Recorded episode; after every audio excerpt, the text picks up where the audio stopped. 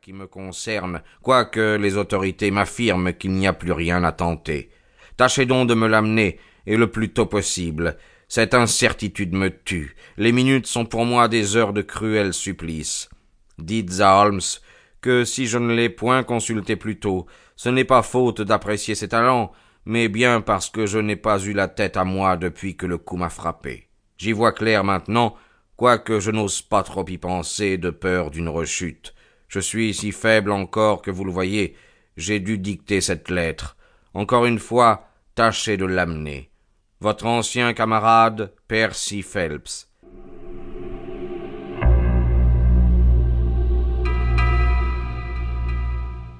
Cette lettre, ces supplications touchant Holmes, m'émurent à un tel point que j'aurais fait l'impossible pour satisfaire mon ancien camarade. Mais en somme, je savais que Holmes aimait trop son métier pour ne pas donner volontiers son concours à un client dans la peine. Ma femme fut comme moi d'avis qu'il n'y avait pas un instant à perdre, et environ une heure avant le déjeuner, je me retrouvai une fois de plus dans la maison bien connue de Baker Street.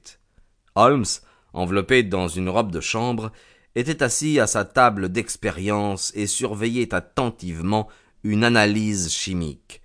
Une cornue bouillait à grand bruit dans la flamme bleue d'une lampe de Bunsen et les résultats de la distillation se condensaient dans un récipient de la valeur de deux litres. À peine mon ami me regarda-t-il quand j'entrai. Moi, comprenant que l'expérience devait être importante, je m'assis dans un fauteuil et j'attendis. Il trempa sa pipette de verre dans plusieurs fioles, puisant quelques gouttes de chacune, et finalement posa sur la table une éprouvette contenant une certaine solution. Il tenait dans sa main droite une bande de papier tournesol. Vous arrivez au moment décisif, Watson, dit-il. Si ce papier reste bleu, tout va bien. S'il devient rouge, il y va de la vie d'un homme.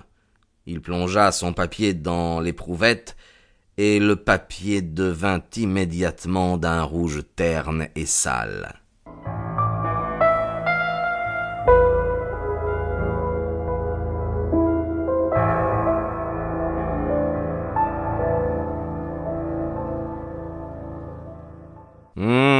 Je le pensais bien, fit-il. Je suis à vous dans un instant, Watson. Vous trouverez du tabac dans la pantoufle persane.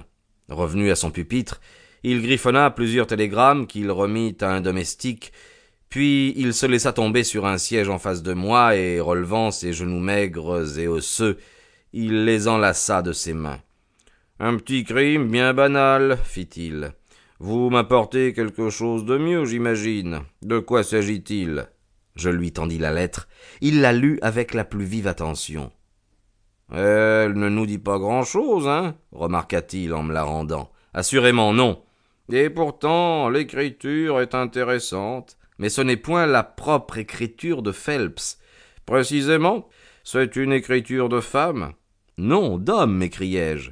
Non, de femme, et d'une femme d'une énergie rare, Voyez-vous, au début d'une enquête, il n'est pas indifférent de savoir que votre client est en relations étroites avec une personne qui, en bien ou en mal, a une nature exceptionnelle.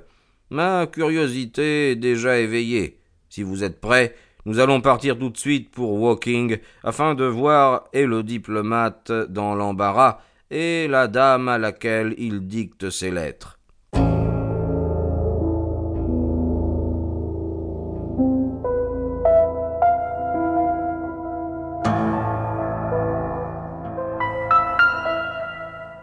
Nous fûmes assez heureux pour trouver un train en partance à la gare de Waterloo. Moins d'une heure après, nous arrivions au milieu des bois de sapins et de bruyères de Woking, et quelques instants plus tard, à Briarbrae même. C'était une grande maison isolée, se dressant au milieu de vastes propriétés, à quelques minutes de marche de la station.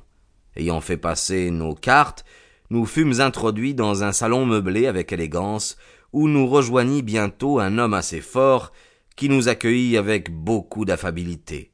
Il paraissait avoir plutôt quarante ans que trente, mais ses joues étaient si rouges et son regard si gai qu'il donnait encore l'impression d'un grand garçon bien nourri et fort malicieux. Comme je suis content que vous soyez venu.